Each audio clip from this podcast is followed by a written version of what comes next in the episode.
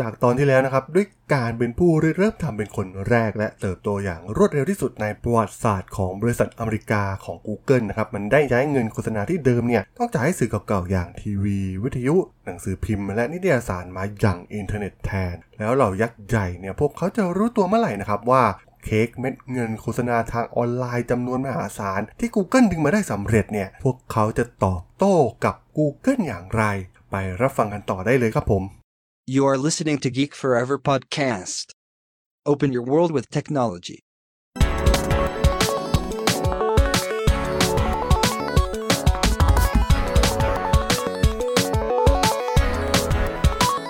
This is Geek Story.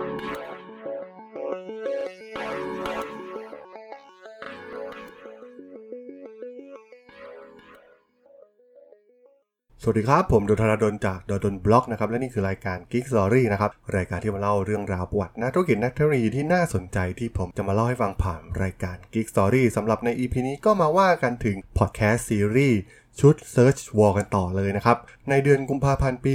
2003 ผู้บริหารอาวุโสของบริษัท Microsoft รวมทั้งสิ้น 25 คน ซึ่งรวมถึงผู้บริหารระดับสูงอย่างบิลเกตและสตีฟบาลเมอร์ได้มารวมตัวกันที่อาคาร 36 ฝั่งตะวันออกของสำนักงาน Microsoft ที่เรดมอนด์เพื่อร่วมฟังคริสโตเฟอร์เพนซึ่งตอนนั้นเนี่ยอายุเพียง 37 ปี และเป็นรองประธานบริษัท และดูแลรับผิดชอบ MSN โดยตรง เล่าถึงภัยคุกคามครั้งสำคัญต่อ Microsoft ที่เหล่าผู้บริหารเนี่ยต่างมองข้าม เพนนั้นมีประสบการณ์อยู่เบื้องหลัง MSN Search ซึ่งเมื่อตัวเพนเองเนี่ยได้มารับผิดชอบในส่วนของบริการออนไลน์ของ Microsoft ซึ่งในขณะนั้นเนี่ยมีรายได้เพียงน้อยนิด เมื่อเทียบกับผลิตภัณฑ์หลักของบริษัทอย่าง Windows หรือชุด Office เมื่อเพนเข้ามาโฟกัสธุรกิจการค้นหาเนี่ยเขาก็ได้เริ่มตระหนักว่าบริษัทกำลังเผชิญปัญหาใหม่ ครั้งใหญ่หลวงที่กำลังรุกรานเข้ามา ซึ่งแน่นอนว่าเพนเนี่ยได้รับผิดชอบแผนกออนไลน์ของ Microsoft ทำให้รู้ทุกอย่างที่เกี่ยวข้องกับ traffic ที่เข้ามายัง MSN ซึ่งเป็น web portal หลักของ Microsoft และเพนเองก็เริ่มพบความผิดปกติบางอย่างเกิดขึ้น เมื่อพบว่าเหล่าผู้ใช้ MSN นั้นมีที่มาจาก Google มากเพิ่มขึ้นเรื่อยๆซึ่งต้องบอกว่าตอนนั้นเนี่ยอิงโทเมียเนี่ยได้รับผิดชอบผลการค้นหาของ MSN และส่วนของการโฆษณานั้นจะมาจาก Third Party อีกแห่งหนึ่ง ซึ่ง Microsoft นั้นไม่ได้ทำอะไรเลยกับส่วนของการค้นหา เพียงแค่พึ่งบริการของที่อื่นแทบจะทั้งสิ้น ทั้งทั้งที่มันเนี่ยกำลังจะกลายเป็นกระแสความนิยมใหม่ในโปรแกรมการค้นหา แต่ Microsoft เนี่ยยังเริ่มต้นจากศูนย์ ซึ่งเพนเนี่ยต้องการโน้มน้าวให้ผู้บริหารระดับสูงที่เข้ามาร่วมประชุมเนี่ยให้เริ่มระแวดระวังภัยที่อาจจะมาจาก Google และยังโน้มน้าวให้ลงทุนในการค้นหาแบบเต็มตัวเสียที หลังจากที่พึ่งบริการอื่นๆมานานซึ่งเหล่าผู้เข้าฟังเนี่ยก็คล้อยตามเพน โดยที่ทั้งเกตและเบลเมอร์เนี่ยค่อนข้างเห็นด้วย และพร้อมที่จะผลักดันโครงการโปรแกรมค้นหา Microsoft อย่างเต็มที่ และมันเป็นความท้าทายทางวิทยาการคอมพิวเตอร์ครั้งสำคัญที่สุดอีกครั้งหนึ่งของเกต ซึ่งตอนนั้นเนี่ยอยู่ในตำแหน่งหัวหน้าแผนกสถาปนิกซอฟต์แวร์ของ Microsoft อยู่ หลังจากได้รับความเห็นชอบจากผู้บริหาร เพนก็ได้เลือกเคนมอสโปรแกรมเมอร์มือฉกาจที่ได้รับการยอมรับนับถือและมีประสบการณ์สูง โดยทำงานร่วมกับ Microsoft มาถึง 16 ปี และเป็นหนึ่งในทีมงานที่ช่วยกันสร้าง Microsoft Excel ผลิตภัณฑ์ยอดนิยมของ Microsoft นั่นเองและมอสเองเนี่ยก็ได้รวบรวมทีมงานเล็กๆ เพื่อจะมาสร้างโปรแกรมค้นหาตัวใหม่ของ Microsoft และตั้งชื่อโครงการนี้ว่า Underdog ซึ่งความหมายแบบไทยก็คือไก่รองบ่อนนั่นเอง ซึ่งต้องบอกว่าเป็นชื่อโครงการที่ดูไม่เข้ากับ Microsoft ยักษ์ใหญ่ในวงการเทคโนโลยีในขณะนั้นเลยก็ว่าได้เกตนั้นเข้ามาสนับสนุนอย่างเต็มที่ในโครงการนี้ มันเป็นความท้าทายครั้งสำคัญอีกครั้งของเกต และเขาก็รับปากกับทีมงานว่า เขามั่นใจว่าจะตามเจ้าตลาดอย่าง Google ให้ทันภายใน 6 เดือน แต่มันมีปัญหาอยู่ 3 อย่างที่จะไล่ Google ที่ถูกออกแบบโดยบลินและเพจที่ทำงานวิจัยเรื่องเพจแล้งมาก่อน ซึ่งหนึ่งก็คือทำอย่างไรจะส่งผลที่เกี่ยวข้องกับการค้นหาถึงผู้ใช้งานให้เร็วที่สุด 2 ก็คือจะทำรายได้อย่างไรกับโปรแกรมการค้นหา และ 3 ก็คือปัญหาเทคนิคในเรื่องการกระจาย index เนื้อหาที่มีเซิร์ฟเวอร์อยู่กระจายทั่วโลกได้ โดยในโครงการ Underdog ของ Microsoft เนี่ยได้คัดเลือกเหล่าวิศวกรหัวกะทิจากแผนก R&D ของ Microsoft เพื่อสร้างระบบในการจัดลำดับผลการค้นหาที่เกี่ยวข้องมากที่สุดกับคำที่ผู้ใช้งานค้นหา แต่ทีมงานในโปรเจกต์ Underdog เนี่ยก็ต้องเจออุปสรรคมากมาย และเริ่มรู้ความจริงที่ว่า การสร้างโปรแกรมการค้นหาที่ดีนั้นไม่ใช่เรื่องง่ายกว่าที่คิด ปัญหาใหญ่ที่สำคัญอย่างหนึ่งก็คือโปรแกรม crawler ที่ใช้ในการคานเข้าไปใน World Wide Web เพื่อทำอินเด็กข้อมูลนั้น ได้เข้าไปติดกับดักของเราเครือข่ายเว็บลามกอนาจารที่มีอยู่ทั่วอินเทอร์เน็ต มันจะอยู่เป็นเครือข่ายที่เหล่า crawler นั้นหลุดเข้าไปและจะออกไปสู่เว็บไซต์ปกติอื่น ๆ ได้ยากมาก ทีมจึงต้องมีการปรับแต่งตัวเว็บ crawler หลายครั้ง เพื่อให้ไปเก็บข้อมูลขยะที่โปรแกรมการค้นหานั้นไม่ต้องการ ส่วนเรื่องความเร็วในการส่งผลการค้นหาไปยังผู้ใช้งานนั้น เป็นเรื่องที่ยากกว่ามาก เพราะต้องได้ผลการค้นหาที่ตรงตามความต้องการของผู้ใช้งานด้วย ซึ่งการใช้ความเร็วในระดับ millisec เนี่ยแถมยังต้องจัดการกับคำร้องขออีกเป็นล้านๆเครื่องจาก user ถือเป็นเรื่องที่ยากมากๆ และสำหรับเราผู้ใช้งานนั้นดูเหมือนว่าผู้คนไม่ได้ตัดสินใจคุณภาพของ Search Engine จากผลการค้นหาแบบธรรมดา แต่ล้วนตัดสินใจจาก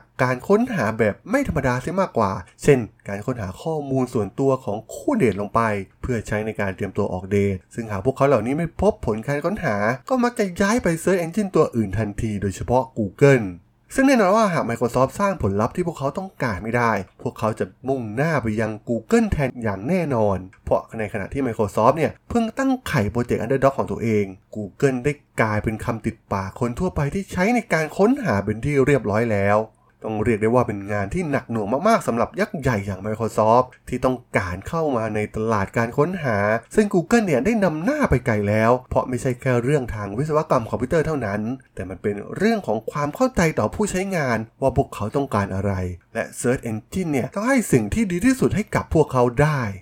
ซึ่งในขณะที่ทีม Underdog เนี่ยกำลังรุดหน้าเพื่อแก้ปัญหาหลาย ๆ อย่างทางเทคนิคของ Search Engine มันถือเป็นความก้าวหน้าขั้งสำคัญ แต่กับกลายเป็นว่าเหล่าผู้บริหารของ Microsoft นั้นก็ไม่ได้ไว้วางใจทีมของพวกเขาที่กำลังสู้ศึกใหญ่อย่างเต็มที่เมื่อถึงเดือนตุลาคมปี 2003 Google เนี่ยได้เริ่มพูดคุยที่เกี่ยวกับประเด็นในการนำเสนอหุ้นออกสู่สาธารณชน หรือการทำ IPO และตอนนั้นเนี่ยเหล่าผู้บริหารของ Microsoft เนี่ยได้เริ่มหาแผนสำรองโดยเป็นการเริ่มติดต่อกับ Google เพื่อเสนอให้เป็นหุ้นส่วนแทน หรือแม้กระทั่งการเข้าซื้อกิจการเลยด้วยซ้ำ เพราะว่าถ้าเทียบกับสถานะของ Microsoft ในขณะนั้นเนี่ยที่เป็นยักษ์ใหญ่ทางด้านเทคโนโลยีมีเงินทุนอยู่มหาศาล ซึ่งเป็นเม็ดเงินเพียงน้อยนิดเนี่ยหากต้องการเข้าซื้อกิจการของ Google จริง ๆ และนี่ดูเหมือนจะเป็นวิธีที่ง่ายที่สุด และเร็วที่สุดในการพา Microsoft เนี่ยเข้าสู่ตลาดการค้นหาที่กำลังกลายเป็นขุมทรัพย์ออนไลน์ใหม่ในขณะนั้น แต่ต้องบอกว่าข้อเสนอของ Microsoft เนี่ย ทั้งเพจและบรินเองเนี่ย ก็ดูจะไม่สนใจใยดีเลยด้วยซ้ำเพราะพวกเขารู้ว่าศักยภาพของ Google เนี่ย มันมีมากมายมหาศาลขนาดไหน พวกเขาจึงโฟกัสไปที่การเสนอขายหุ้นแก่สาธารณชนเพียงอย่างเดียวเท่านั้น ซึ่งจะทำให้ Google เนี่ย ได้รับเงินมากมายมหาศาลเพื่อมาพัฒนาเทคโนโลยีใหม่ๆ รวมถึงจ้างพนักงานหัวกะทิเพิ่มขึ้น เพื่อพา Google เนี่ยก้าวข้ามไปอีกระดับ ผ่านวัฒนธรรม และรูปแบบการดำเนินธุรกิจของพวกเขา ซึ่งหากเลือกไปอยู่กับ Microsoft ก็คงจะไม่ดีต่อ Google อย่างแน่นอน แม้จะปฏิเสธข้อเสนอของ Microsoft แบบไม่ใยดีเลยก็ตาม แต่ Microsoft เองก็ยังมั่นใจอยู่ว่า ความอาหังการจะทำให้ Google เนี่ย เดินซ้ำรอย Netscape ที่ถูก Microsoft ทำลายอย่างย่อยยับได้อย่างแน่นอน แต่ก็ต้องยอมรับความจริงที่ว่า Netscape กับ Google นั้นเป็นผลิตภัณฑ์และบริษัทที่แตกต่างกันอย่างมาก และที่สำคัญสิ่งที่ชี้ขาดธุรกิจของ Netscape ก็คือ การที่ตัวเบราว์เซอร์ของ Netscape นั้นไม่มีการติดตั้งมาตั้งแต่โรงงาน ซึ่งเมื่อ Microsoft ได้ทำการออก Internet Explorer ให้ใช้ฟรี ก็ทำให้ Netscape เนี่ยเข้าสู่ทางตันทันที Microsoft นั้นชนะ Netscape ทุกทาง เพราะมีการเขียนซอฟต์แวร์มาอย่างดี และติดตั้งเป็นค่าเริ่มต้นมาพร้อมกับ Windows ได้ ส่วน Google นั้นเป็นบริการฟรีอยู่แล้ว จึงไม่มีทางที่ Microsoft เนี่ยจะมาตัดราคาเหมือน Netscape ได้ ซึ่งมันมีเพียงทางเลือกเดียวที่จะสามารถล้ม Google ได้ก็คือ การสร้าง Search Engine ที่ดีกว่า ซึ่งมันเป็นวิธีในการยึดช่องทางหลักในการเข้าเว็บของผู้ใช้งานอินเทอร์เน็ต ซึ่งถ้าปล่อยให้กลายเป็นความเคยชิน ก็จะทำให้ Google เนี่ยกลายเป็นอำนาจที่ทรงพลังที่สุดในอินเทอร์เน็ตได้ทันที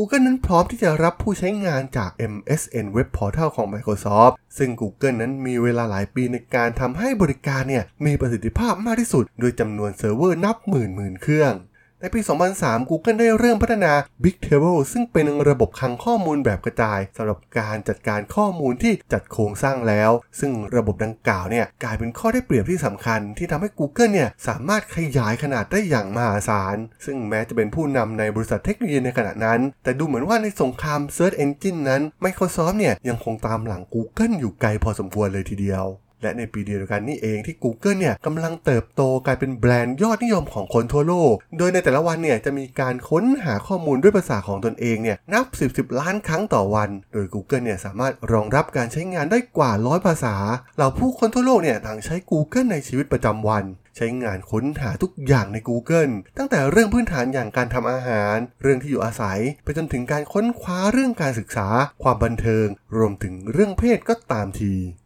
นักธุรกิจนักลงทุนทั่วโลก รวมถึงเหล่าทนายความของพวกเขาเนี่ยต่างใช้ Google ในการค้นหาข้อมูลของคู่ค้า ก่อนการเจรจาการค้าครั้งสำคัญอยู่เสมอ เหล่านักเขียนหนังสือต่างค้นหาข้อมูลต่างๆ รวมถึงข้อเท็จจริงโดยใช้ Google แม้กระทั่งเจ้าหน้าที่รัฐบาลเนี่ยก็ยังใช้ Google ในการค้นหาเอกสารต่างๆ ด้วยตัวเอง แทนใช้ผู้ช่วยเหมือนในอดีต วัยรุ่นผู้อยากดูเนื้อเพลงยอดนิยมเนี่ยก็แค่ค้นหาจากเนื้อเพลงบางส่วนได้จาก Google แม้กระทั่งสายลับ CIA เนี่ยยังถึงกับใช้ Google ในการแกะรอยผู้ก่อการร้ายเลยด้วยซ้ำรวมถึงในเรื่องของการพัฒนาซอฟต์แวร์เนี่ยก้าวไปข้างหน้าอย่างรวดเร็ว วิศวกรเนี่ยไม่ต้องมานั่งหาข้อมูลในห้องสมุดเหมือนในอดีตต่อไป ปัญหาทางคอมพิวเตอร์เนี่ยโดยเฉพาะปัญหาเรื่องบักต่างๆเนี่ยสามารถค้นหาต้นต่อได้ผ่านทาง Google คนป่วยเนี่ยก็ใช้ Google ในการค้นหาโรคจากอาการของตน เหล่านักกีฬาค้นหาอุปกรณ์กีฬาหรือแม้กระทั่งตารางการแข่งขันเนี่ยก็สามารถค้นหาได้จาก Google เช่นเดียวกัน การท่องเที่ยวก็เปลี่ยนไปเช่นกัน